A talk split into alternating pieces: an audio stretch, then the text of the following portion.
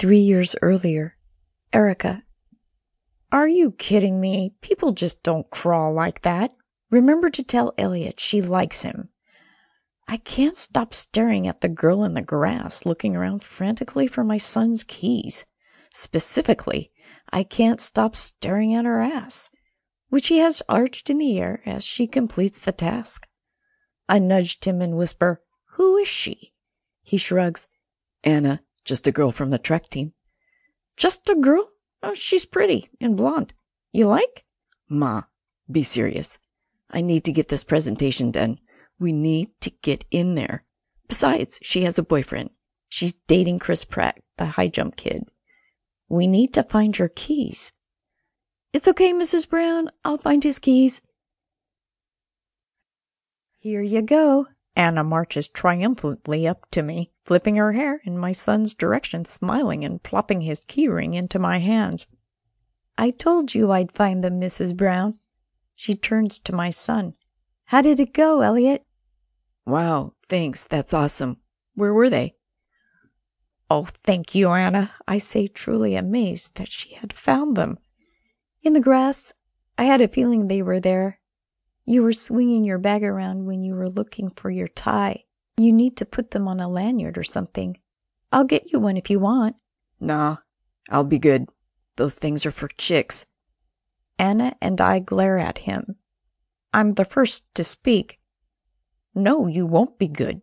You don't have a spare. In fact, you are going to stop and get a spare right now before you come home.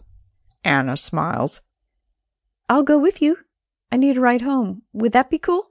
I catch Elliott's attention and raise my eyebrows at him, nodding. He shrugs. Sure. And fine. I'll get a lanyard and another key. These things cost me $70 every time I lose them. It's not worth it. Well, maybe you shouldn't lose them, I say. I can't help myself. Don't worry, he won't lose them again. I'll help him find a non chick lanyard. It'll be okay, Mrs. Brown. Don't worry. Thanks, Anna. I really appreciate it. No problem. It was fun finding them. I like a challenge. I laugh, thinking of what a challenge she has ahead of her. But where was or is your mother? I asked one day during a half time. She just works. I don't see her most of the time. She works constantly. She's always away. It's just me, my siblings, and my father. And I think he hates me. Wow, that's horrible. I'm sure he doesn't hate you, though. How could anyone hate you? Other times I talked to Elliot about the things Anna told me. He recanted a story about the first time he visited their house for dinner. He said that the entire family, including him, ate while Anna was left to serve everyone. Mom, she never even sat down. They treated her like a slave. It was so awkward that I finally just got up to help her serve them. They even made her feed Riley. I don't think she ate one single bite. It was so strange, he said. And they want me to go over there again. She doesn't want me there. She says it's embarrassing. Can she come over for dinner?